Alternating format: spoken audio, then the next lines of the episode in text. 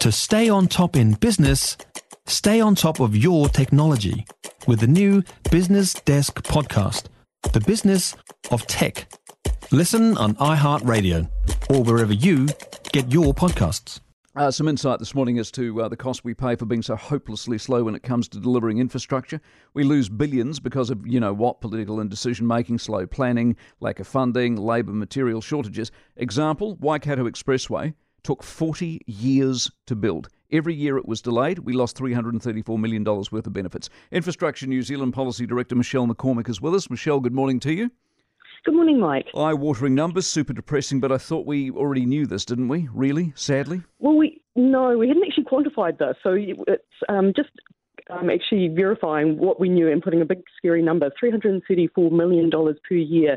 And we think the Waikato Expressway, once um, it had been consented and it had to go ahead, It could have been completed seven years sooner. And so, you know, it's a total of $2.3 billion uh, just on that one project alone that we think the New Zealand economy could have benefited from. We're seeing the same thing at Light Rail at the moment in Auckland. Light Rail, uh, a reboot and a delay, and $66 million so far, 44 on consultants. It's that sort of thing you're talking about. Yep, and our processes um, just around uh, indecision, um, around projects. Once we have um, an initial concept um, and getting through to the execution, it's just taking us far too long. And that's uh, a range of reasons, you know, lack of labour, political indecision, uncertainty, uh, lack of materials, the RMA process in particular too. Uh, we spend so much of our effort um, navigating that, yeah. Um, and the cost of that is eye-watering too. Do you reckon if I ring you up in five years' time, anything's going to be different?